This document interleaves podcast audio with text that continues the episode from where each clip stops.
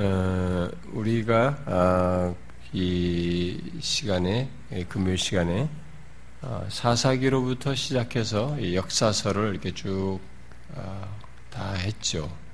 사사기로부터 시작해가지고 뒤로 사무엘상하, 열왕기상하, 열왕기상하 할 때 역대상하를 이렇게 거기에 중첩되는 거 빼고 중첩되지 않은 내용을 같이 다루면서 그렇게 에스라, 네헤미야, 에스더 그리고 마태, 마가, 누가, 아, 사도행전으로 갔다가 다시 장세기, 출애굽기, 민수기, 신명기, 여우수아까지 왔습니다. 사실 우리가 아, 초기에 시작했던 어, 어, 한 십몇 년 전부터 시작했던 그 사사기로부터 시작한 것이 이렇게 한 바퀴 다 돌았습니다.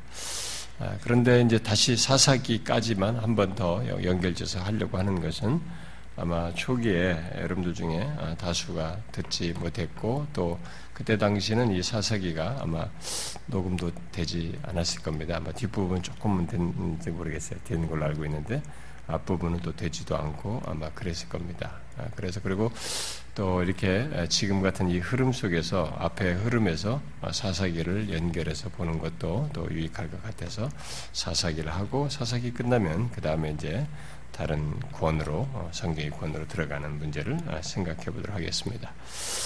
자 이제 오늘은 우리가 이 사사기의 음, 아, 서론이기 때문에 원래 우리가 보통 chapter by chapter로 이렇게 나가게 되는데 오늘은 이제 일부만 이 앞부분만 아, 읽고 어, 서론과 함께 이 앞부분만 아, 다루도록 하겠습니다.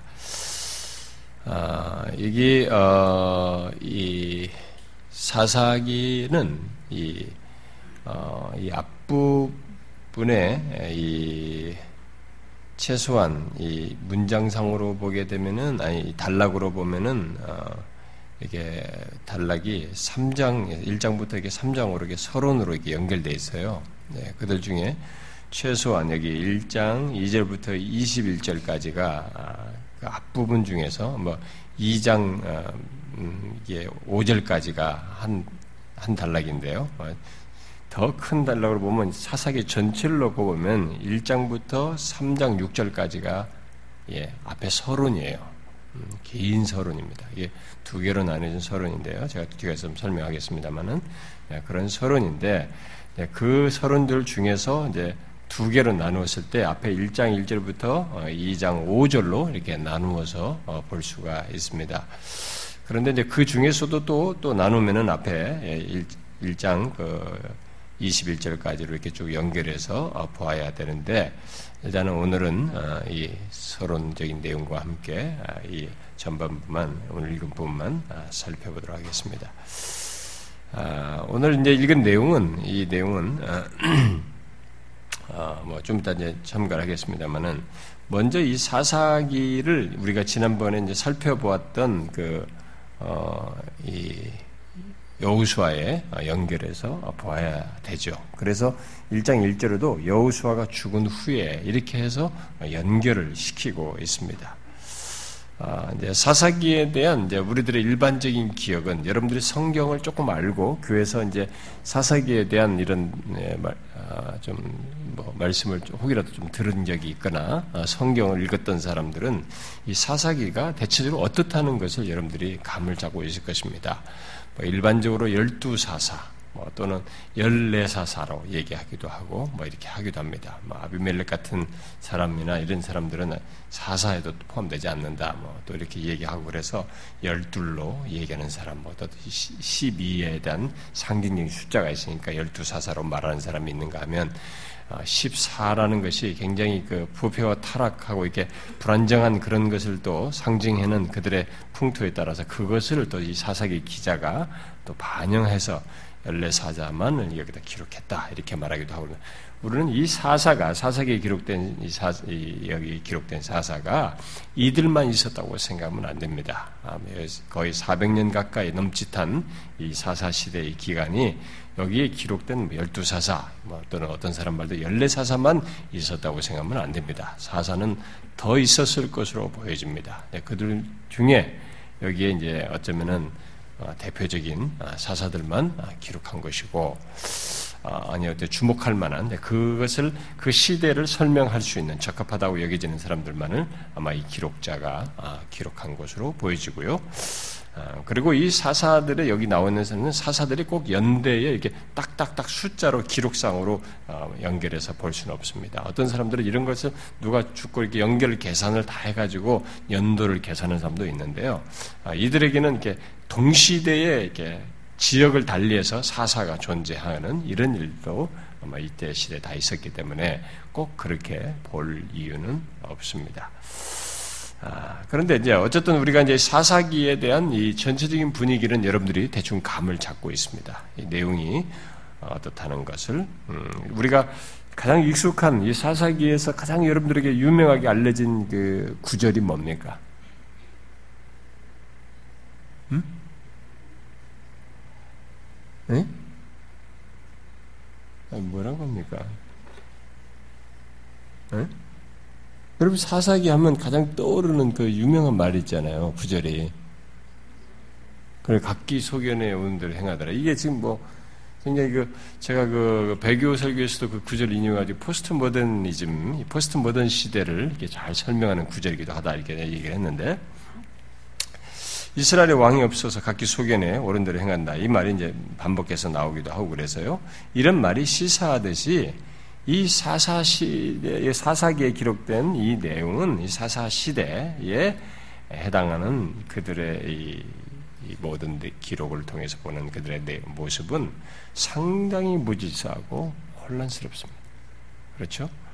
아, 그리고 영적으로 어둡다는 생각을 네, 우리가 자연스럽게 하게 되죠. 여러분들이 사사기를 읽어보면 알겠지만은 아, 우리가 이 일반 다른 종교들처럼 다른 종교의 경전들처럼 이렇게 좋은 얘기만 있는 게 아니에요. 기독교는 그런 것 좋은 얘기만 자문처럼 이렇게 좋은 얘기만 모아놓은 그게 아닙니다. 기독교는 계시예요. 어떤 추하고 더럽더라도 인간의 얘기를 인간이 관여된 사실들을 하지만은 그것을 통해서 하나님이 어떤 분이신지를 말을 하고 있고 거기서 그 역사 속에서 하나님께서 자신의 구원의 역사를 이루시는 이 구원 계시 역사이기 때문에 그런 내용들을 다 기록하고 있어요. 그래서 성경은 미화시킬 것도 없고 없는 사실을 있는 것이 있는 것을 없는 것을 이렇게 말할 이유도 없습니다. 성경은 있는 그대로를 얘기하면서 정작 그 기록 그 역사 속에서 있었고 역사적인 어떤 내용들을 담고 있지만 그 내용 자체의 목적이 아니야. 그 기술된 그 내용이 아니라 그 속에서 더 궁극적으로 구원을 이루시는 구원 계시가 더 중요하기 때문에 아, 이 사사기에서 우리가 보는 이 내용들은 일반 경전들 중에서는 일반 다른 종교의 경전들 속에서는 볼 수 없는 내용들이 가득 차 있습니다. 여러분이 알다시피 여기는 동성애도 있잖아요. 동성 동성애 성폭행도 있고 음, 윤간도 있습니다. 한 사람을 많은 사람들이 폭행하는 성폭행하는 그런 납치, 우상숭배, 어, 동족 간의 전쟁, 뭐 진짜 그런 얘기가 막 토막 살인, 예, 토막 살인이 이때 있었어요. 온몸을 터트리라고 다 집합으로 다 보내는 이런 토막 살인 사건이 이런 이런 아주 끔찍한 내용들이 여기 다 기록되어 있습니다. 그래서 이 사사 시기에는 상당히 참 음, 어, 우리로 하여금 이렇게 어, 약간 성경을 읽으면서 이렇게 충격을 받게 하는 어, 그런 내용들이 상당히 포함되어 있습니다.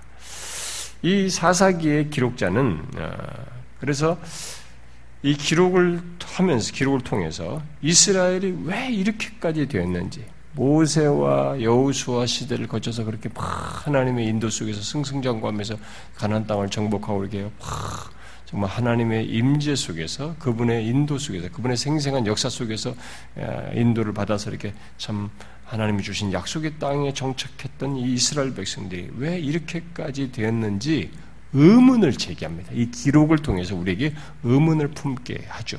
음? 아, 그러면서 그 우리에게 익숙한 그 말을 마침내 하는 것이죠. 각기 소견에 오른 대로 행한다는 이 얘기를 이 기록자는 반복해서 말하고 있습니다. 아, 이 내용은 이 사사기의 이런 내용은 오늘날 우리들의 아, 이 부패하고 타락한 우리들의 현실, 이 시대의 현실을 이렇게 비추는, 보게 하는 아주 좋은 그런 어, 어떤 어, 말씀이죠. 응? 어, 오늘날 우리들의 현실은 이 사사기 시대와 별로 다를 바가 없습니다.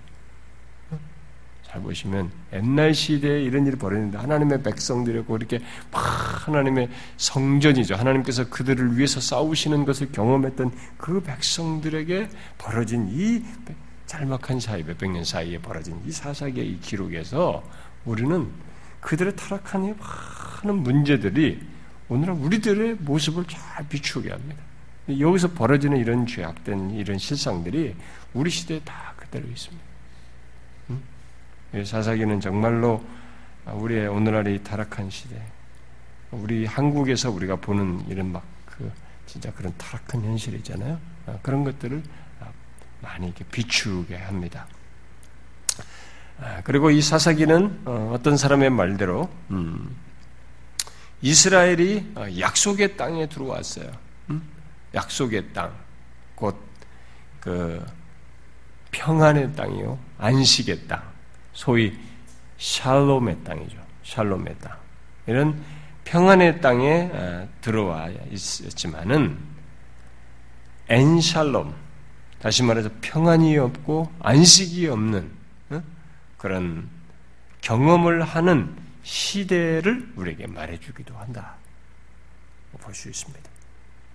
분명히 샬롬의 땅에 왔어요. 하나님이 주신 약속의 땅이 안식의 땅입니다. 안식의 땅에 왔는데 이 사사 시대를 보게 되면 이들이 안식이 없어요. 보면은 안식을 뭐 평안을 경험하지 못하는 아주 희한한 모습을 여기서 보게 됩니다. 안식에서 안식의 땅에서 불안한 시기를 불안의 시기를 보내는 거죠. 안식의 땅에서 불안한 어, 불안을 경험하는 그런 어, 시대를 우리에게 보게 합니다. 근데 이런 사실은 오늘날 예수 믿는 사람들이 그리스도 안에서 참된 평안을 얻고도 하나님과 화평을 누리자 그러는데 하나님과 화평을 누릴 수 있는 그런 조건에 있음에도 불구하고 실상 오늘날의 교회 다니는 사람들이 안식이 없는 평온 평안을 모르는 듯이 살아가면서 대단히 불안해하고 힘들어하는 오늘의 이런 교회 안의 이런 현실도 여기서 우리는 어, 비추게 됩니다. 여러분 재밌잖아요? 오늘의 교회 안의 사람들이 예수를 정상적으로 믿고 자신들이 성경이 계시된 그 예수 그리스도 안에서의 하나님이 보내신 아니 하나님이 육신을 입고 오셔서 우리에게 준 진정한 의미의 평안을 샬롬을 우리가 알게 됐을 때 예수님께서도 떠나시기 전에 다락방에서 요한복음 14장 17절 내가 참된 평안을 준단 말이지. 어? 그 평안을 어, 준다고 얘기하면서 이 얘기를 하셨는데도 그런 것을 우리가 정작 예수를 믿는 자에게 갖게 됐는데 어? 성경이 말한 그런 평안을 알게 되고 그것 안에서 우리가 안식을 해야 하는데도 불구하고 오늘날 교회 안에 있는 사람들은 그것을 통해서 안식을 아니, 아니에요. 그것을 통해서 평안이 아니라 뭔가 그런 것을 가지고 했고 그런 대상이라고 함에도 불구하고 그런 믿음을 자신들이 고백을 함에도 불구하고 고백하면서도 이 세상에서 신앙을 가지고 살면서 불안해 안식이 없어요. 평안이 없습니다. 그런 우리들의 모습을 이렇게 비추게 합니다. 이들이 그래요. 평강의 땅에서 불안한 세월을 보내. 불안한 시기. 아, 또, 어, 이 여우수아 때까지만 해도, 어, 그렇지 않았는데, 어, 이들이 이제 이렇게 이런 참 답답하고 오히려 이상한, 어, 이런 불안전한 평안 없는 이런 생활을 하는 이런 모습에 대해서 우리는 도대체 그러면 이들이 왜 그랬습니까? 어? 왜 이들이 그런 경험을 하면서 그런 삶을 이 안식의 땅에서 가졌을까? 라고 이제 우리는 질문을 할 수 있게 되는데, 아, 그런 질문에 대한 답들이 뒤에까지 쫙 나오지만 특별히 앞에 이 서론으로 말하는 3장 6절까지의 내용에서 우리는 이제 그런 대답을 1차적으로 이제 보게 됩니다. 아, 왜 그랬을까? 이 사사기 기록자는 대표적으로 이스라엘이 하나님께서 주신 사명, 곧 가난 적속을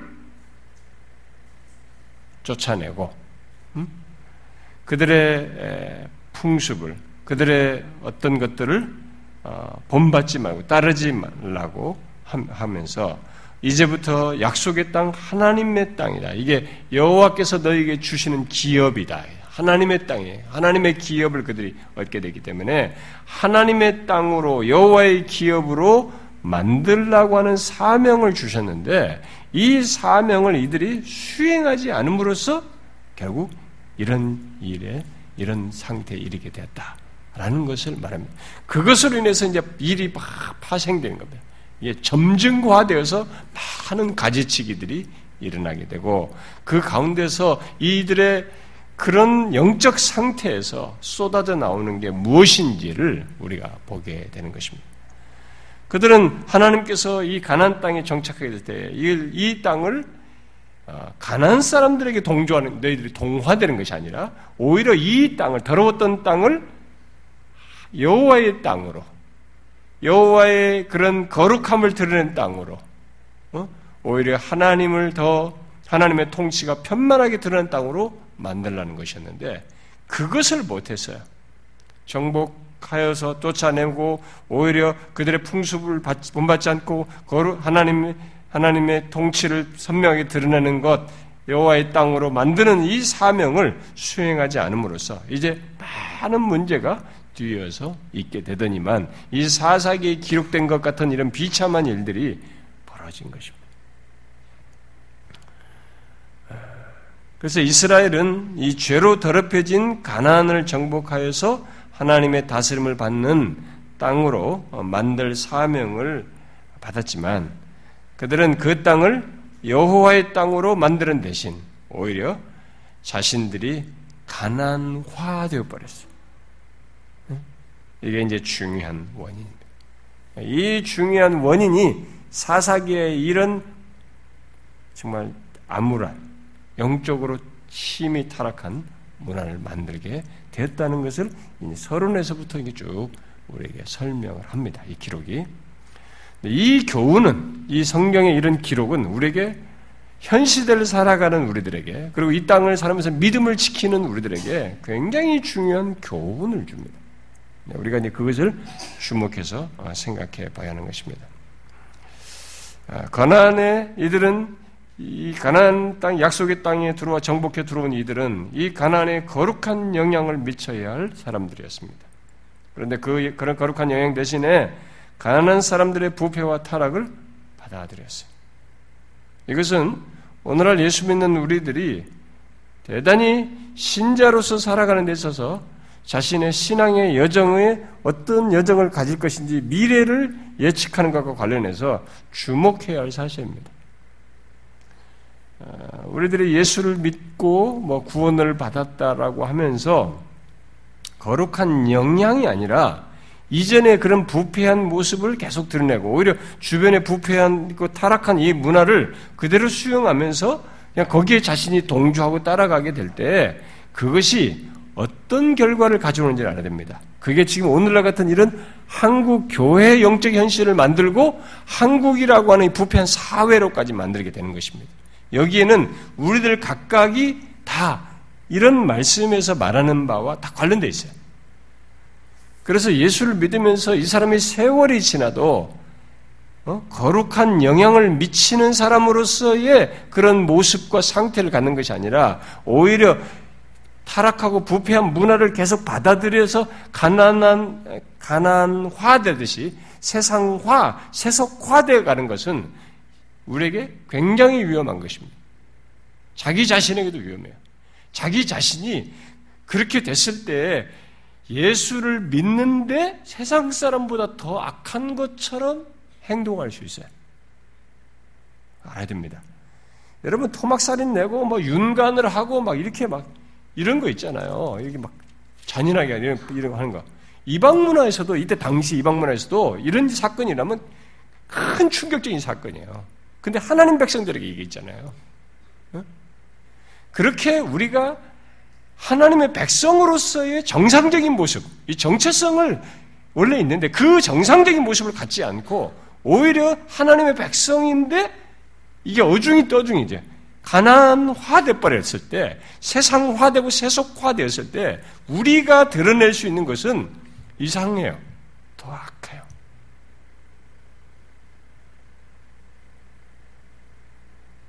그래서 이 교회 안에요. 우리가 껍데기로만 같이 교회당에 있으니까 우리가 뭐 형제 자매이고 이게 신자이고 뭐 이렇게 말하고 조심스럽게 대해서 대하지 사실상 인간 본성으로는 세상 사람보다 더 악한 사람들도 있어요. 안 바뀐 것. 거칠고 더럽고 추하고 악하고 말이죠. 어, 용납을 못하고 참아내지 못하는 거예요. 폭력적이고 그건 문제가 있는 것입니다. 그는 자신의 본성도 부패한 것을 가져서 그 옛사람이 가진 데다가 이것을 하나님의 통치 아래서 오히려 이것이 다스림 받아서 우리의 하나님 백성의 거룩한 영향을 드리는 쪽으로 가야 되는데 그 부패한 본성이 세속화, 세상과 이렇게 맞닥뜨려져서 오히려 발산하는 더 크게 발산하는 쪽으로 발전했기 때문에 그런 현상이 벌어지는 거예요. 그래서 교회 안에 있으면서도 더 악할 수 있는 거예요. 이 사사기가 그런 것을 우리에게 말해줍니다. 그래서 결국 이런 지금 제가 말한 이런 사사기의 이런 내용은 오늘날 이 부패한 세상을 가운데 있는 우리 그리스도인들에게 동일하게 적용해서 생각하게 하는 그런 내용들입니다. 점점 세속화되어가는 예, 오늘날의 이 그리스도인들 아, 그리고 점점 세속화되어가는 우리들의 교회 이미 많이 진척됐죠. 이미 우리가 이렇게 세월이 내가 이렇게 시간을 거쳐서 이게 별 계속되는 세월 속에 있기 때문에 어느 정도 내가 세속화 우리 교회들이 얼마나 세속화되는지 우리가 지금 현재 모르고 있지만 조금 오래 전과 비교를 해보면 확실히 우리가 세속화돼 있어요. 많이. 근데 이렇게 우리 오늘날 교회 다니는 사람들이 세속화되고 세상화되고 가난화되듯이 그렇게 되고 교회들이 그렇게 됐을 때 우리는 그것이 어떤 결과를 가져오는지를 이 사사기를 통해서 배워야 됩니다. 이 사사기와 같은 그런 부정적인 결과를 야기시킬 수 있다는 것을 우리가 봐야 되는 것이죠. 그래서 우리는 이 사사기를 통해서 어, 교훈이 이 이런 말씀들이 우리에게 개인적으로 교회적으로 우리 모두에게 교훈이 되어야 됩니다. 아, 내 주변에 아, 또 우리 주변에 가까이 있는 사람들에게 친구들에게 거룩한 영향을 미치는 대신에 그들의 영향을 받아서 오히려 우리가 세속화될 때 우리는 그것의 결과가 내 개인에게 그리고 내 삶의 반경에 그리고 예, 교회 그리고 교회를 통해서 세상에 어떤 영향을 미칠지를 우리가 보아야 됩니다. 여기 사사기에서 말하는 것처럼 어, 더 부정적인 것이죠. 점점 더 악해지고 결국 하나님의 징계와 심판밖에 받을 것이 없는 그렇게 함으로써나 아, 예. 그런 가운데서 하나님께서 정결케 하시는 이렇게 함으로써나 정신을 차리게 되는 어? 그래서 다시 구원자가 구원자를 통해서는 회복되는 말이죠. 징계받고 다시 그러니까 거기서 살기를 구하고 다시 사사를 통해서 건주받는 뭐 그런 어, 경험을 하게 되는 것이죠. 자, 그런데 어, 여기 사사기는 그런 암울한 현실을 기록하면서도 이제 강조할 그것과 함께 강조할 사실은 어, 여기 사사기 1장에서 우리가 여우수아가 죽은 후에 이렇게 기록을 하잖아요. 음, 그렇게 하다가 뒤에 가서 25장에 가서 이스라엘의 왕이 생기기 전에 에, 전으로 지금 말을 하고 있는데 그렇게 자 여우수아가 죽고 나서부터 왕이 생기기 전까지, 왕정이 생기기 전까지 이 기간 동안이죠. 이 기간 동안에 또 구체적으로 말하면 이 모세와 아, 여우수아의 그 어, 리더십 아래서 했던 그 여우수아 시대에서 왕국 시대죠. 어, 왕이 생겨서 사는 왕국 어, 시대까지 이 사사 시대는 그 중간에서 그것을 연결하는 시대인데 그 시대 속에서 이 사사기는 이렇게 암울한데도 이제 뭔가 하나를 우리에게 계속적으로 강조하는 사실이 있죠. 그건 뭐냐면은 사사들입니다. 사사를 통해서 구원하시는 그런 암울함에도 불구하고 하나님께서 이 사사를 통해서 구원하신 걸 통해서 하나님만이 구원자요. 하나님이 여기 이제 사사로 예, 나타나는 거예요. 진정한 사사죠. 어? 하나님만이 구원자이신 것을 우리에게 교훈해 주고 있습니다. 각기 소견에 오른 대로 행하는 어, 그런 무법천지의 기간 동안에 예, 바로 그 기간 동안에 어, 이들은 과연 누가 우리를 판결해 줄 것인가? 이런 암울한 데서 우리를 바르게 판결해서 우리를 구출해 낼 것인가 하는 아, 이런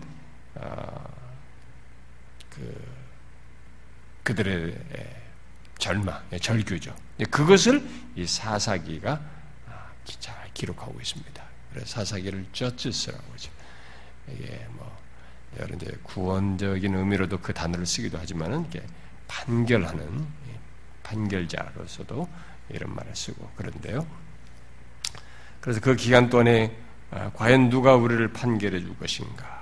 그래서 우리를 누가 바르게 인도하며 우리를 어, 구원해 줄 것인가 하는 그 문제를 얘기하는데 바로 그것을 사사로 묘사를 하지만 사사라는 이름 아래서 그들로 거론되지만 결국 이 사사들은 다 하나님께 묻죠. 하나님께 묻습니다. 그래서 모두 하나님께 호소하고 그로부터 답을 얻는 사실을 통해서 하나님만이 판결자요, 하나님만이 구원자이시다라고 하는 것을 말해 줍니다. 결국 사사들을 통해서 사사들이 그 일을 하지만 결국 사사들이 묻고 답을 얻는 하나님이 이들의 그런 질문에 대한 답이 되시는 분이시다라고 하는 것을 이 사사기를 통해서 우리에게 말해주고 있습니다. 자, 우리가 이런 이제 이런 서론적인 얘기를 예, 배경적으로 알아야 되죠. 그런데 사사들은 그런 그런 의미의 사사들은 결국은 그리스도를 예표하는 것이기도 합니다. 어? 그리스도를 예표하죠. 진정한 구원자이신 바로 예수 그리스도죠. 바로 그분 안에서 이들이 판결과 구원하는데 하나의 아, 예표적인 인물로서 어, 사용되어지고 있다고 말할 수 있습니다. 자, 결국 이 사사시대처럼 어둡고 무법청지인 상태에서도 또 각기 소견에 오른 대로 행하는 시대 속에서도 또 오늘날 같이 이렇게 포스트 모던 시대 누가 뭐 객, 객, 절, 절대적인 걸 얘기해도 콧방귀 끼고. 그래서 오늘날 이제 교회 안에서도 이렇게 뭔가 강하게 말하는 것을 싫어하고 아, 편안하게 내 자신을 이렇게 존중해주고 그냥 내 각자의 견해대로 신앙생활하는 것을 존중해주고 뭐 그런 것까지 뭐 이렇게 신앙생활하라 저렇게 신앙생활 이런 것을 듣기 싫어하는 이 오늘날의 이런 포스트 모던 시대. 예, 이런 시대는 다 결국 사사 시대와 아, 방불한 그런 시대인데 그런 시대에 이 사사를 통해서 답을 내시는 것을 통해서 결국 사사가 묻는 물었던 그 하나님이 답이 된 것을 통해서 또 사사의 예표인 아, 그리스도가 답인 것을 우리에게 말하는 걸 통해서 우리는 아무리 그렇게 무법천진 시대랄지라도 이렇게 포스트 모던 시대처럼 다 그런 자기 마음대로인 세대를 할지라도 소망은 바로 이 그런 답답한 현실을 판결하시고 그 현실에서 구원하시는 하나님께 있다. 우리 주 예수 그리스도께 있다는 것을 이 사사기는 또한 말해주는 것입니다. 그러니까 우리가 사사를 읽을 때 지금부터 제가 말한 오늘 서론적으로 말한 이것을 병행적으로 계속 생각하면서 이들의 현실을 보면서 또 거기에 등장하는 사사를 생각하게 될 때 바로 이런 병행적인 사실을 쭉 염두에 두면서 우리가 아, 이해하게 되면 사사기를 이해하는데 큰 도움이 될 것이라고 믿습니다. 결국 우리들이 이런 현실 속에서 어디에 소망이 있느냐? 소망이 없습니다. 여러분들이 진짜 어디를 보세요? 소망을 찾아보시라고요. 어떤 것을 취해보세요. 길어봐야 잠깐이에요. 소망이 없습니다. 우리는 정치권들이 바뀌면 달라질 거라고 생각합니다. 안 달라집니다. 우리는 새로운 대통령이 바뀌면 뭐가 달라질 것처럼 자꾸 그런 것을 조금 뭔가 변화가 생겨날 수 있어요. 그렇다고 우리가 이 세상에 우리가 소망을 둘 만큼 그 사람에게 소망을 둘 만큼 모든 게 달라지지 않습니다.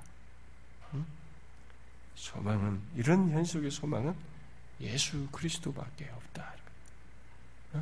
진정한 사사이신 하나님께밖에 없다는 것을 우리에게 말해주는 것입니다. 저는 이번에 우리가 세월호 사건에서 우리나라 전체가 이 나라 전체가 한 민족적으로 아주 중요한 경험을 하나 했다고 봅니다. 그게 뭔지 아십니까? 계속 모든 TV가 그 바다로 가라앉은 이 배를 계속 클로즈업 시켰습니다.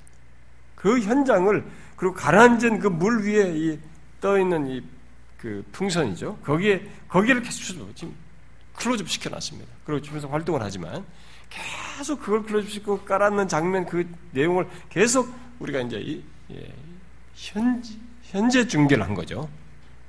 그 바로 시간 중계를 어, 한 것입니다. 그 그것을 계속해서 맨날 며칠을 보여줬어요. 그때 어떤 일이 벌어졌습니까? 우리 민족 전체가 깔아앉았어요. 인간은요, 그런 구조를 가지고 있습니다. 절망스러운 현실을 계속 보고 있으면 인간은 깔아앉아요. 거기서 절망이 절망을 낳습니다. 소망을 못 봐요. 우리는 이 세상에서 이 절망스러운 현실을 봐가지고서는 이, 이 사사시대 같은 이런 현실, 이런 현실을 봐가지고서는 우리는 답을 얻을 수가 없어요. 그리고 바로 그런 현실에 대한 구원자로서의 사사를 얘기하는 거예요, 여기서. 바로 하나님을 얘기하는 거죠. 우리로 말하면 예수 그리스도를 얘기하는 것입니다. 그분 안에서만 소망이 있다는 것입니다. 그게 죽어서 천국 가는 그런 소망 정도만이 아니에요.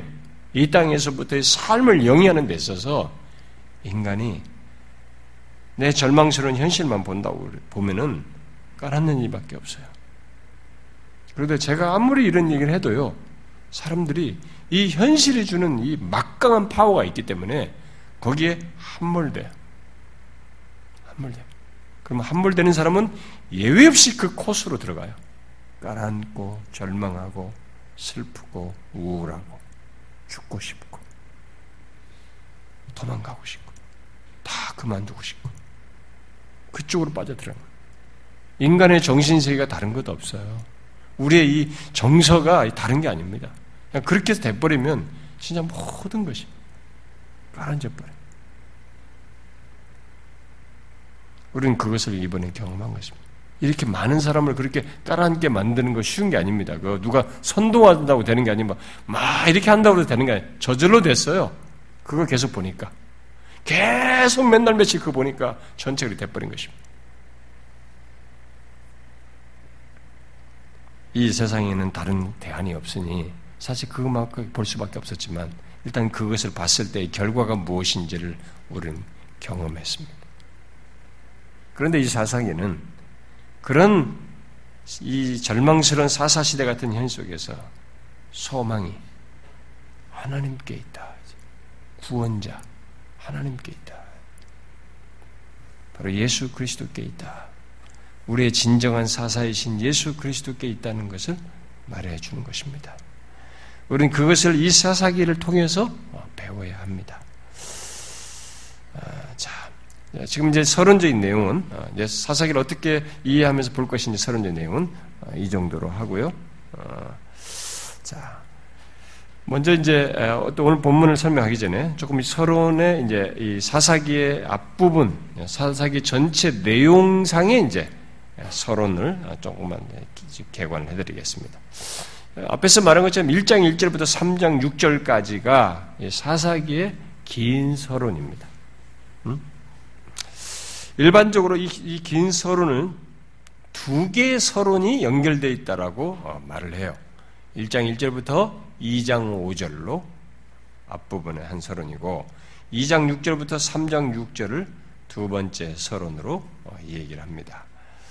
아, 그 그래서 이 각각의 문구가 앞에는 여우수아가 죽은 후에로 시작해 가지고 거기는 전에 여우수아가 백성을 보내매로 이렇게 시작을 하고 있습니다. 그래서 그런 연결고를 가지고 있는데 이 전반부 서론은 1장 1절부터 2장 5절은 어, 떤 사람들의 분석에 따르면 이제 보면은 내용상에 보면 이스라엘의 관점에서 어, 봤다는 거죠.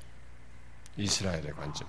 그런데 뒷부분은 2장 6절부터 3장 6절은 하나님의 관점에서 이 서론이 기록 쓰여지고 있다라고 말을 하고 있습니다.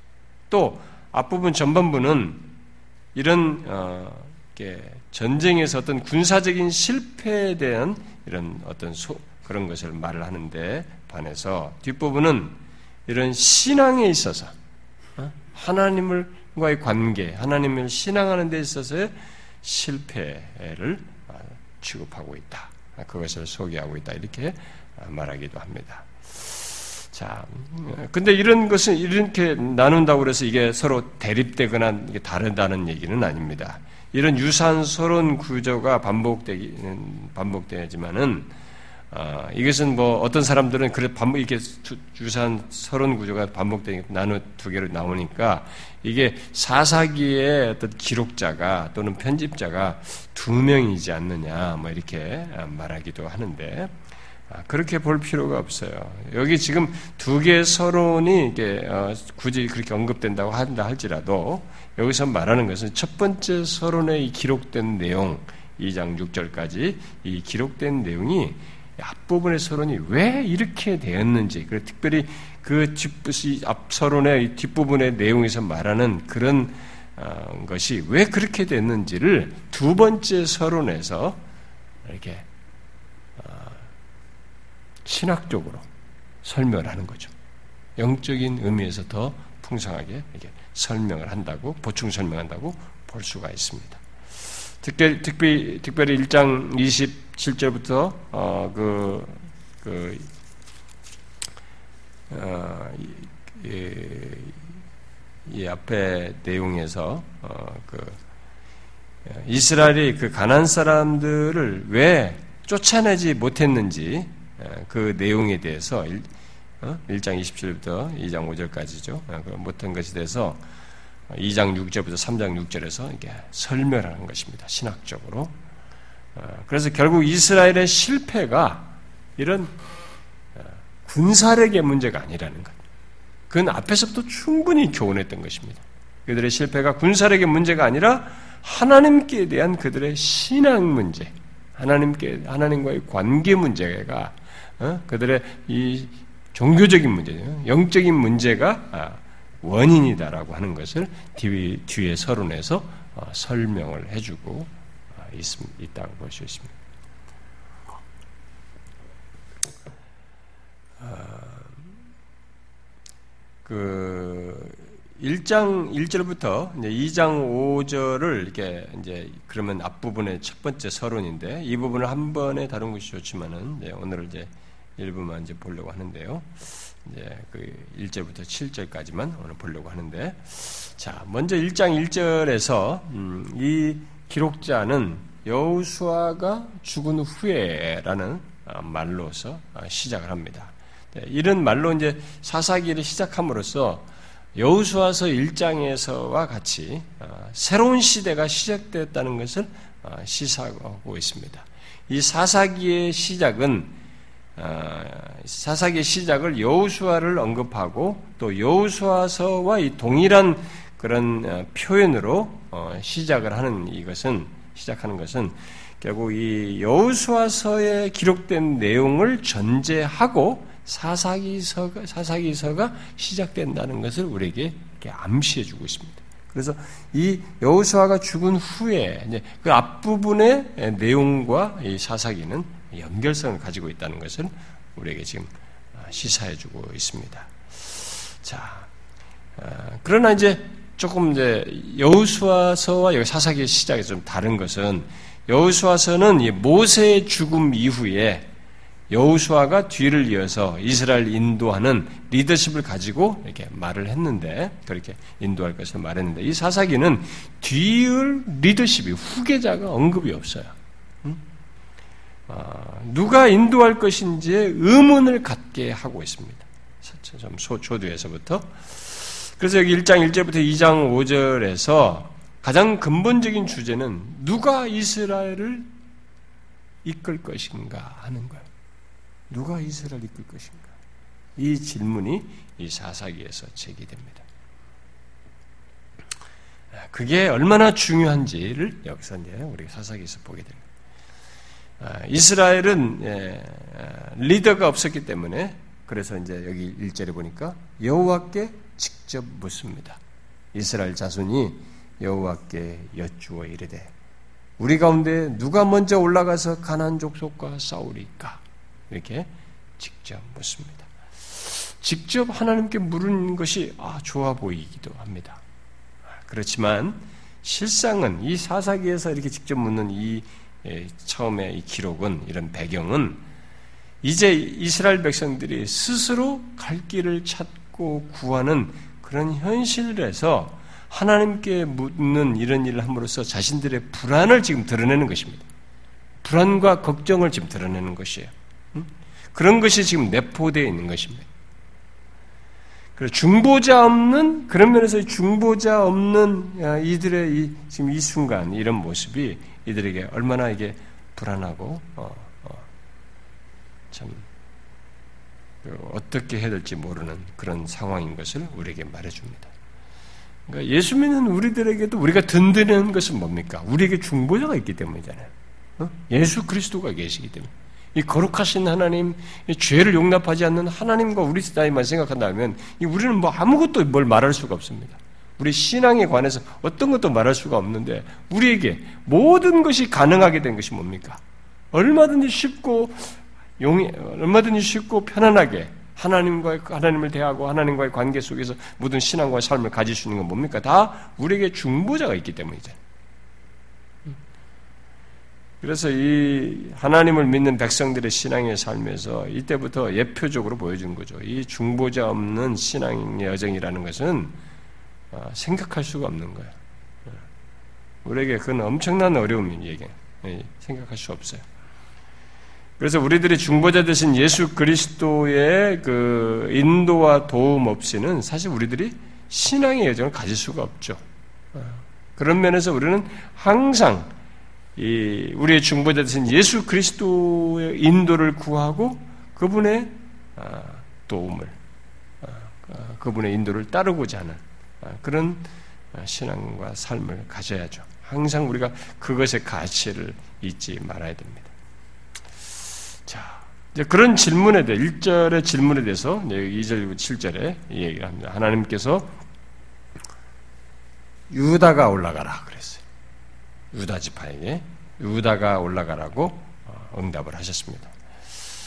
아, 유다는 가나안의 가나안 남쪽에 정착한 지파 중에 가장 유력한 지파였죠. 우리가 이미 배웠었죠. 땅을 분배받았을 때 그리고 장차 이스라엘 다스릴 지파이기 때문에 아, 당연한 것이기도 합니다.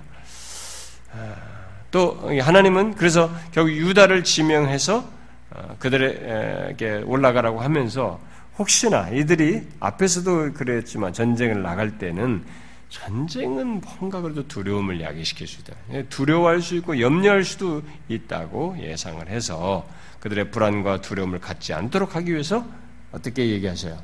음? 내가 이 땅을 그의 손에 넘겨 주었다. 보라 내가 이 땅을 그의 손에 넘겨 주었노라. 이렇게 약속을 하시면 약속을 해서 보내셔요. 하나님은 그동안 전쟁에 대해서 이런 약속을 해요. 그들을 너희들에게 붙여서. 그러니까 하나님이 승리하게 하신다. 너희들이 싸움을 나가지만 이 싸움은 내게 속한 싸움이다. 전쟁은 내게 속한 것이다. 그래서 내가 너희들에게 승리를 준다. 이런 사실 속에서 나가도록 했습니다. 그러니까 하나님의 백성들의 삶이라는 게 항상 그런 것입니다. 너희들의 삶에 속한 것은 내게 속한 것이다. 너가 싸워야 할 그 전쟁은 내게 속한 것이다. 그걸 믿고 가라. 이렇게 말을 하는 것이거든요. 그래서 여기도 똑같이 그런 약속을 한 것입니다. 어, 그래서 하나님을 믿고 나가면 문제될 것이 없는 상황에서 이들이 지금 놓여 있는 것입니다. 자, 그런 하나님의 약속을 받은 유다 지파가 근데 어, 좀그 어, 이상한 행동을 하죠. 자기 지파와 옆에 같이 붙어 있는 그리고 자기 지파에 속한 그 기업으로 받은 땅 안에 어떤 그 몇 개 도시를 기업으로 받아가지고 그것이 시몬이 가졌었는데, 아, 그리고 이들은 같은 엄마의 후손들이죠. 레아의 자식들이잖아요. 음, 예. 아, 이들은 유다는 어, 이 같이 옆에 인접해 있는 어, 자신들의 땅의 기업 어, 도시를 몇 개 도시를 기업으로 가지고 있는 이 시몬 지파에 함께 가나안에 치러 가자고 제안을 했습니다. 아, 그리고 자기들도 시몬 지파가 내 싸우러 갈 때는 함께 가겠다. 근데 시몬 지파는 지난번에 말했듯이 숫자가 적다고 그랬죠? 아, 적습니다. 그러니까 뭐 크게 도움도 되지 않고 만약에 이들을 할 때마다 싸워내면 여가 더 큰 지원군이 되는 거죠. 아, 그렇게 제안을 했고 그러자 이 시몬이 함께 가겠다고 해서 함께 나가게 됩니다. 자, 같은 형제가 어, 이왕이면 같은 형제가 함께 이렇게 동맹해서 하는 것은 우리의 일반적인 상식과 인간적인 관점에서 보면은 이것은 적절하고 또 합리적이며 또 타당하다고 볼 수 있습니다. 어? 어, 자문서도 말한 것처럼 혼자보다 둘이 나은 거예요. 이런 부분에서 보면 우리 일반적인 생각에서 보면은 당연히 이게 더 합리적이고 좋아 보입니다. 그러나 이 같은 행동은 이제 하나님께서 하신 말씀과 관련해서 생각해 볼 때는 아니에요. 우리는 여기서 아주 중요한 사실을 배워야 합니다. 이들의 이런 동맹을 하면서 같이 가자고 하는 게 뭐 같은 형제지간이고 같은 집, 붙은 집하니까 하는 것이 별 문제가 없을 것 같은데요. 이 같은 행동은 근데 하나님께서 유다 지파에게 지명해서 승리를 약속하고 보낸 것을 생각하면 이것은 좀 다른 문제예요. 좀 이상한 행동인 것입니다. 아, 실제로 제가 좀 전에 말했다시피 시몬 지파가 그렇게 큰 지파도 아니에요. 숫자도 많은 게 아닙니다. 그러니까 뭐 유다 지파에게 크게 도움이 된다고 볼 수도 유다 지파 자체가 크기 때문에 크게 도움이 된다고도 볼 수도 없을 수 있어요. 응? 응? 어, 그런데 그런 지파를 끌어들여서 같이 전쟁하자고 해서 하나님께서 자신들에게 지명했고 또 승리까지 보장한 이 일을 이런 식으로 하는 것에 대해서는 조금 이해가 잘 안 되는 것입니다. 분명히 하나님은 지명했습니다. 야, 하나님께서 유다와 그럼 누가 올라갈까요? 그러면 유다와 시몬이 옆에 붙었으니까 유다와 시몬이 함께 가라. 이렇게 말하지 않았어요. 유다가 올라가라. 이렇게 말했습니다. 별것 아닌 것 같은데 이것은 인간적인 생각, 어쩌면 우리는 혼자보다 둘이 낫다고 하는 우리가 흔히 생각하는 인간이 가지고 있는 상식과 경험 속에서 갖는 이런 생각, 이런 인간적인 생각만 하고, 하고 하나님께서 정확하게 말씀하신 이 하나님의 말씀에 대해서는 신뢰치 않는 예, 그것을 전적으로 신앙하지 않는 그런 행동이라고 볼 수 있습니다. 그래서 결국 이것은 하나님을 온전히 신뢰치 못하는 가운데 결국 불순종하는 것이라고 말할 수 있어요. 아, 자, 이것은 우리들의 경험 세계 속에서도 많이 있을 수 있어요. 우리가 부지부식간에 범할 수 있는 잘못이기도 합니다. 왜냐하면 우리들이 쉽게 우리들의 익숙한 생각, 저도 그렇게 하거든요. 어떤 때는 나의 익숙한 생각을 가지고 브랜드 탁 뛰어든단 말이에요. 익숙한 생각, 내가 경험 속에서 쉽게 얻었던 그런 경험적인 지식, 그래서 내가 인간적으로 흔히 갖는 생각, 이것에 따라서 어떤 것을 할 때가 있습니다. 근데 그런 것으로 일반적인 일을 하는 것은 문제가 안 될 수 있어요.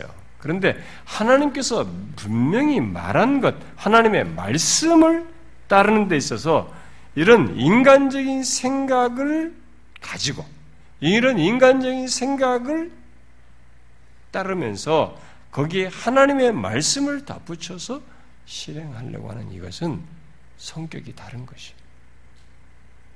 우리는 여기서 그런 지적을 배워야 하는 것입니다. 우리가 우리가 아, 익숙한 생각을 따르면서 하나님의 말씀을 덧붙여서 어떤 순종하는 이것은 아, 우리들이 흔히 행동 속에서 보일 수 있는 것인데 아, 그것은 예, 사실상 하나님을 온전히 신뢰치 않는 아, 아, 온전한 순종이 아닌 것입니다. 이런 유다 지파의 태도는 하나님의 말씀을 정면으로 도전하는 것이 아니어서 용납해 주시는 것으로 여기서는 흘러갑니다. 이 장면에서는 이거 자체가 정면으로 도전하는 게 아니기 때문에 뭐 그렇게 하면서 일단 치러 갔기 때문에 하나님께서 그들을 진짜 붙여서 승리하게 하시는 이렇게 어, 결과를 줍니다. 그래서 이것을 용납하시는 것으로 여기에서는 나타나지만 우리는 이런 태도가 점점 이 사사기에서 어떻게 확장되어 나가는지를 보게 됩니다. 이런 조그마한 이런 빈틈에서부터 이들이 이런 태도를 얼마나 점증화시키면서 하나님께 대한 불신앙을 갖는지, 그리고 하나님으로부터 멀어져 가고 다른 것에 마음을 쏟는지를 우리가 보게 됩니다. 그러니까 이게 처음 열어놓기 시작한 거죠. 어? 하나님을 이렇게 순종하되 내 생각을 함께 하고 내 생각을 곁들여서 순종하려고 하는 이런 것들이 처음에는 아주 작아 보이는데 이것이 얼마나 큰 파괴를 가져오는지를 사사기가 진행되면서 후반부로 가면서 우리는 그것을 보게 됩니다. 결국 이런 시작이 사사기의 후반부에 가서 이 사사기 기록자가 뭐라고 말하자면 각기 소견에 옳은 대로 행하는 것으로 묘사를 하는 거예요. 여기서 이렇게 짬뽕 했는데, 섞었는데, 나중에는 이제 하나님조차도 버려버리고, 결국 내 생각, 내 상식, 내가 가지고 있는 기준을 각기 소견에 옳은 대로 행하는 것만 남는 이런 결과가 있게 된다고 하는 것을 이 사사기를 통해서 우리에게 말해주고 있는 것이죠. 그래서 어쨌든 우리는 이 사사기의 이 최초 어, 소두의 최초 사건에서부터 뭔가 이렇게 좋지 않은 분위기가 여기서 이렇게 탁 깔리게 됩니다. 그런 것을 통해서 그래서 일단 이런 연합군이 이제 결국은 하나님께서 그런 가운데서도 정면 도전이 아니기 때문에 용납하셔서 예, 배색에서 이 가난 족속과 아, 브리스 족속 1만 명을 쳐서 죽였다라고 말을 하고 있습니다. 그래서 결국 아, 일단 이 싸움에서 승리를 하게 돼요. 여기 1만 명은 뭐 정확한 숫자를 세워서 1만 명을 아, 말한다기보다는 아, 많은 수를 말한다고 볼 수 있겠습니다. 성경에서 어떤 숫자가 이렇게 말했을 때 그것은 어, 어떤 것을 보편적인 수로서 이렇게 어, 묘사하기 위해서 말하는 표현이 있는데 여기도 1만 명은 그렇다고 볼 수 있겠습니다. 아, 그런데 여기 덧붙여진 내용에서 이 연합군이 아, 이 아도니 배색을 잡아서 엄지 손가락, 엄지 발가락을 이게 아, 잘라서 어, 예루살렘으로 끌고 갔다. 그래서 그렇게 해서 죽겠다는 기록이 나옵니다. 여기 아도니 배색은 이 여기 이쪽 그 가난 족속과 브리스 족속의 어떤 그 대적의 어떤 수장일 수도 있고요. 음, 수장의 이름일 수도 있고 이 말 자체의 뜻이 뭐냐면은 배색의 주권자 또는 배색의 주인이에요. 이 배색의 주권자라는 그 의미로서 이 말을 썼을 수도 있습니다. 근데 뭐가 됐든 상관은 없어요. 그런데 바로 그런 사람의 엄지 손가락과 엄지 발가락을 잘라버렸어요. 자, 그럼 어떻게 됩니까, 여러분? 이 엄지 발가락이 이 장수나 이런 데서 얼마나 이 손, 손가락을 자르면은 칼을 잡을 수가 없습니다. 이 칼싸움을 못해요. 무기를 못 씁니다. 완전히 반쪽도 퉁퉁 튕겨나가 버려요.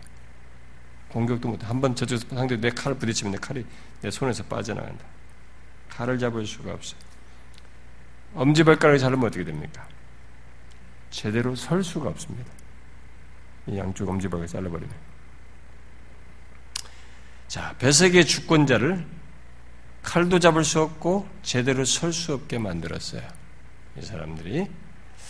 자, 그런 상태에서 그를 예루살렘으로 끌고 갔습니다. 그러자 이 사람이 죽기 전에 7절을 얘기한 것입니다. 뭐라고 말했어요? 옛적에 70명의 왕들을, 이게 꼭 70명이라고 볼 수가 없어요. 그러니까 다수의 왕들로 생각해도 됩니다. 70명의 왕들이 그들의 엄지손가락과 엄지발가락이 잘리고 내상 아래에 먹을 것을 줍더니 이렇게 이렇게 엄지발가락 손가락을 잘라서 이렇게 수치심을 느끼게 하는 거예요. 그건 뭐 사람이 완전 바보 되잖아요. 그러면서 거기서 자기 내상 아래에서 먹을 것을 줍게 만든 겁니다. 자기가 그렇게 했다는 거예요. 그렇게 했더니 하나님이 내가 행한 대로 내게 갚으심이로다 라고 말을 했어요. 이, 예? 이 사람이 자, 이것은 예, 이 고대 사람들이 가진 어, 신관이기도 합니다. 신에 대한 예, 이해이기도 해요. 그러니까 자기가 행한 대로 어, 그게 신이 자기에게 보응한다 이렇게 얘기하는 것입니다. 아, 그런데 그런 그는 바로 그런 생각을 하나님께 어, 적용해서 말을 했습니다. 하나님께서 그렇게 하셨다 이렇게 했어요. 자, 어, 음, 이 말이 하나님께 적용했을 때 어, 맞습니까? 틀립니까?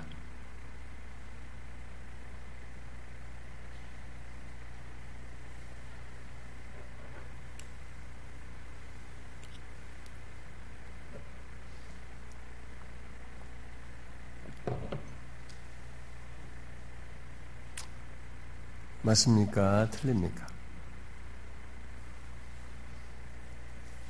어렵죠. 우리들이 배운 지식이 있으니까. 맞아요? 틀려요?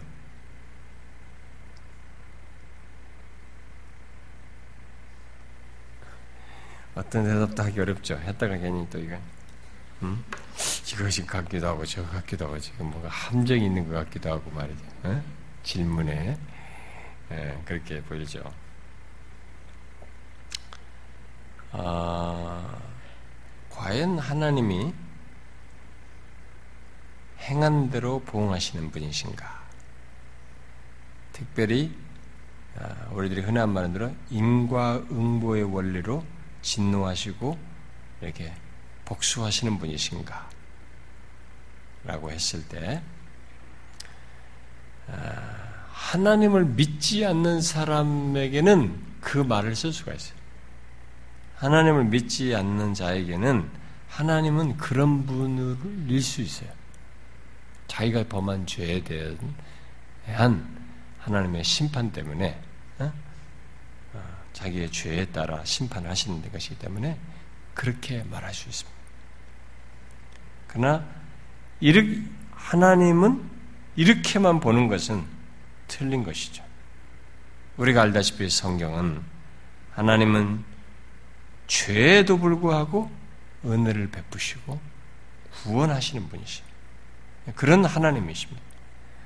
그래서 하나님은 자신을 거역하는 자들에게 공의로 심판을 하시기 때문에 심판당하는 자에게는 자기 죄에 상응해서 벌을 받는 것으로 어, 말하게 되지만 하나님은 그것만 행하시는 분은 아니에요. 성경이 말하는 하나님은 공의 하나님과 동시에 은혜로 구원하시는 하나님이에요. 음? 그러니까 이방인의 입장에서는 이게 하나님을 모르는 사람의 입장에서는 하나님은 이쪽밖에 몰라요. 이런 식으로밖에.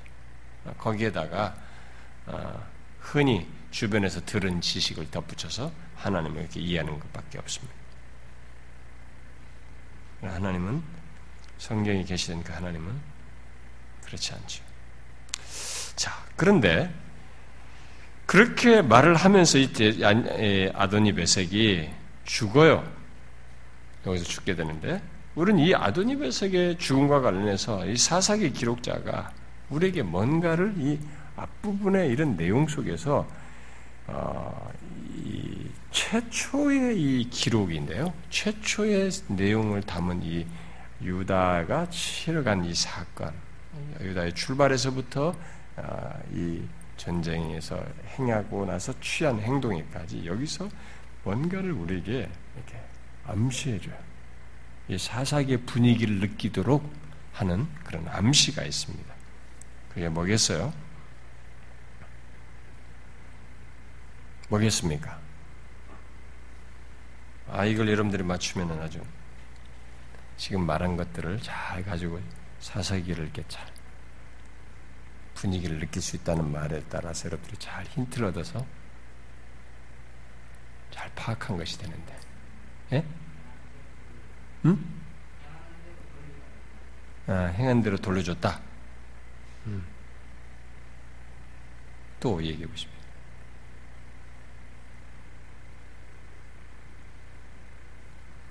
이 아도니 베색을 죽인 것과 이렇게 죽인 것과 관련해서 여러분들이 이 기록자가 우리에게 뭔가를 이렇게 이 전체 사건 시작에서부터 결말까지를 통해서 약간 부정적인 이 사사기의 부정적인 것에 그 예, 뭐랄까요 운이 딱 띄우는 거죠.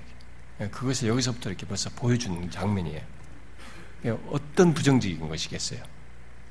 이 아도니 베색 죽인 것이 어떤 분위기예요? 어떤 부정적인 겁니까? 예? 얘기하세요. 예?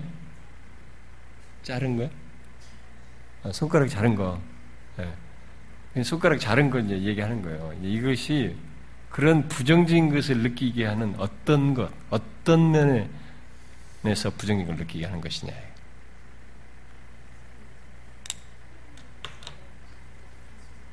음. 음. 음. 음. 음. 뭐, 맞았어요. 어, 이게 이미 하나님, 이 신명기에서부터 모세가 그랬어요. 이스라엘을 진멸하라다. 가난안 대적을 할 때 전쟁을 하면은 그, 거기서 진멸하라고 그랬어요. 예?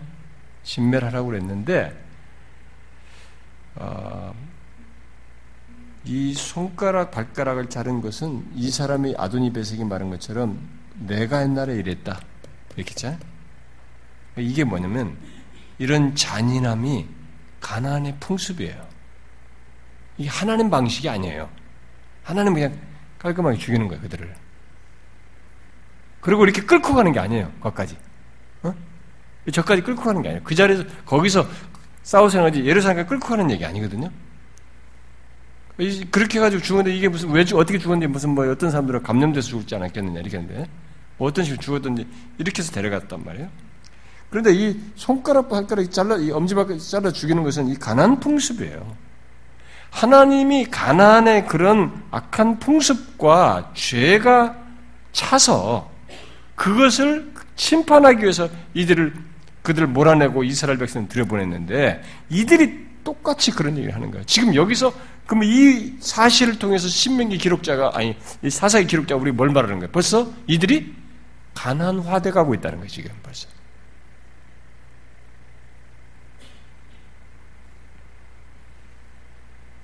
하나님의 거룩함을 드러내야 할 이스라엘이 가나님의 풍습을 따라서 이 행하는 것을 이 사사기 초두에서부터 이 기록자가 증거하고 있는 것입니다. 그래서 이스라엘의 이 가난화가 아, 여기서부터 벌써 드러나서 아,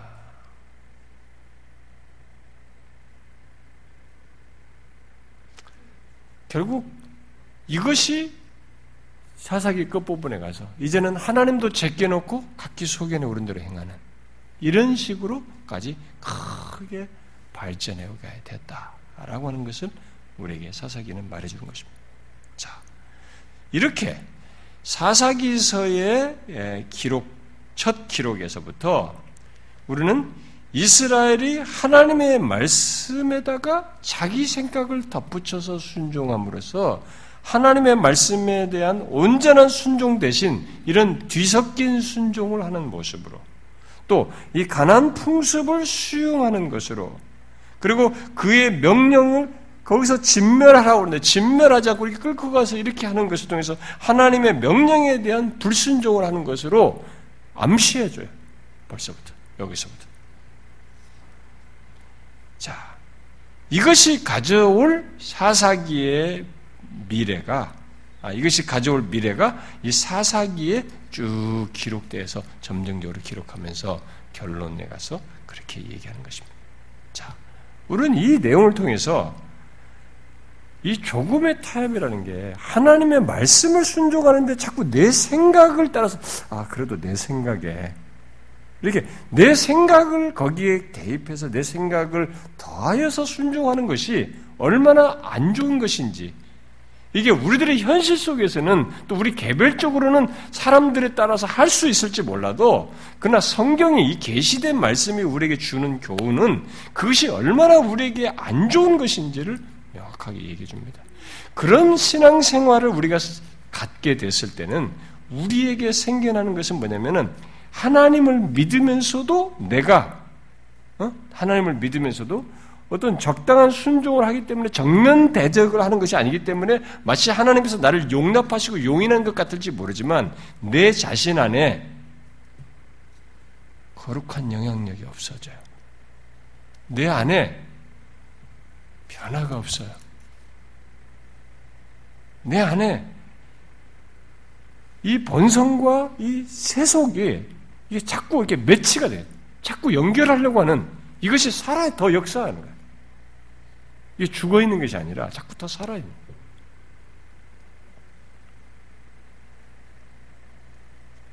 우리는 하나님의 말씀에다가 내 생각을 뒤섞는 이런 방식을 내가 예수를 믿는 과정에서 아, 용인할 수 있다는 생각을 하면 안 되는 것입니다. 그것은 내 자신을 너무 과대평가하는 것입니다. 천만의 말씀입니다. 하나님의 말씀은 내가 판단할 수 있는 영역이 아니에요, 벌써.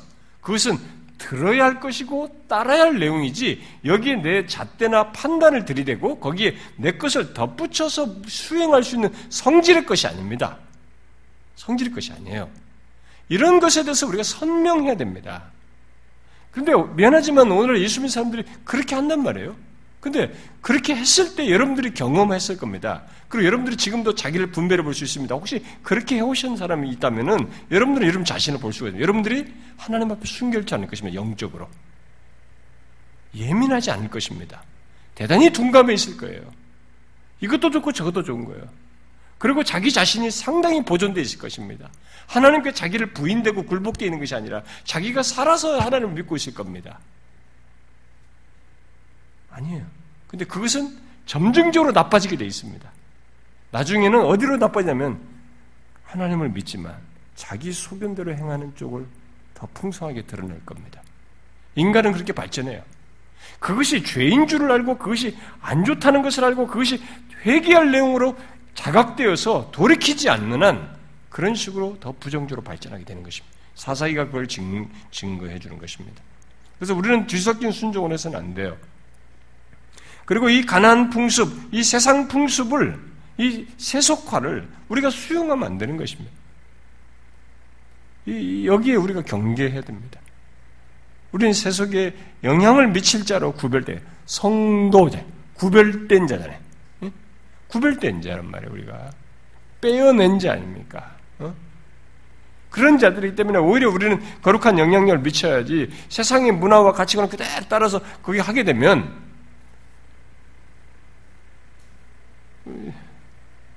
가난화되는 거죠. 이 사사기처럼 되는 겁니다.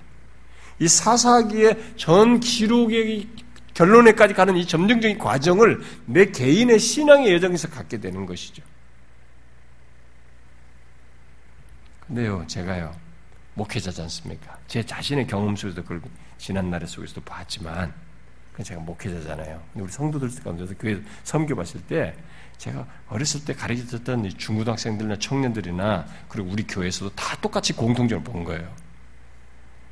이들이 하나님의 말씀을 통해서 각성되고, 그것에 의해서 자신의 본성이 이렇게 오히려 제재를 당하고, 어, 이 죄성과 이런 옛사람이 오히려 죽임당하는 말이죠. 말씀에서. 그것이 더 드러나지 않는 이런 것에 자꾸 이렇게 인도를 받는 사람들은 이 사사기 코스로 안 가요. 그런데 하나님의 말씀으로부터도 멀어져 있을 뿐만 아니라 이렇게 하나님의 말씀에다가 이렇게 자기 것들을 이렇게 자꾸 이렇게 고집하면서 병행하는 사람들 있잖아요. 그 사람들은 타락해요. 제 개인의 경험 속에도 있었고요. 지난날 속에 타락합니다. 제가 그런 극단적인 케이스는요. 여기서 다 말할 수가 없는데요. 많이 말할 많이 있는데 제가 가르쳤던 어떤 학생들 중에 하나는 아, 진짜 극단적으로 갔어요. 예, 제가 정말 여러분들에게 말을 할 수 없을 정도로 전혀 극단적으로 갔습니다. 완전히 세상의 사람. 우리가 세상에서도 이 사람은 다 취급해버리는 그런 사람으로 가버렸어요. 교회에서 열심히 했어요. 중고등학교에서는 굉장히 열심히 했습니다. 우리들 앞에서 율동도 했어요. 그렇게 가요. 근데 그게 있어요. 그때부터. 여러분, 세속화는 무서운 것입니다.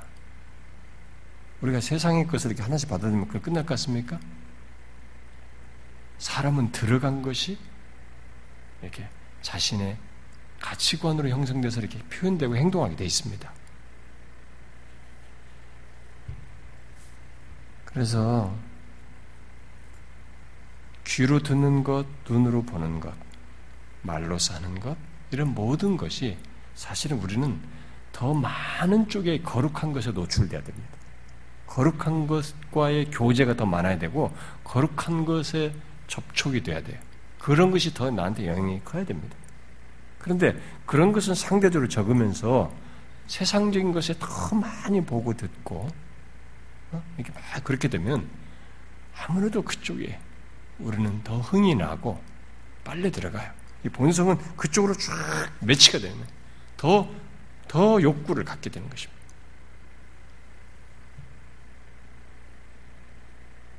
그래서 아,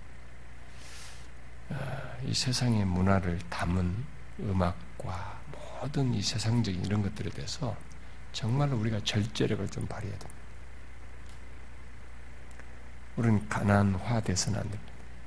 그것이 처음에는 작을 수 있지만 나중에는 나를 망가뜨려요.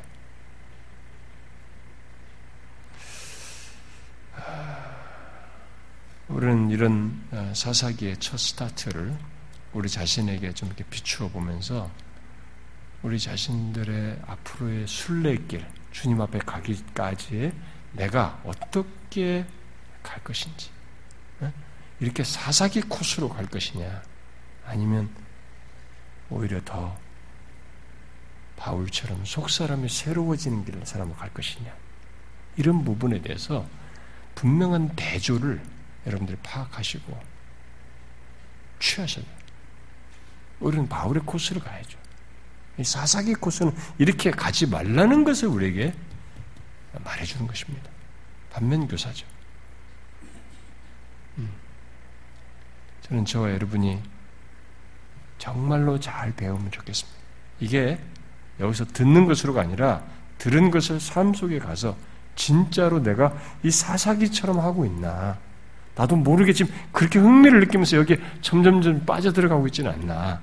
이 부분을 생각을 해 보십시오.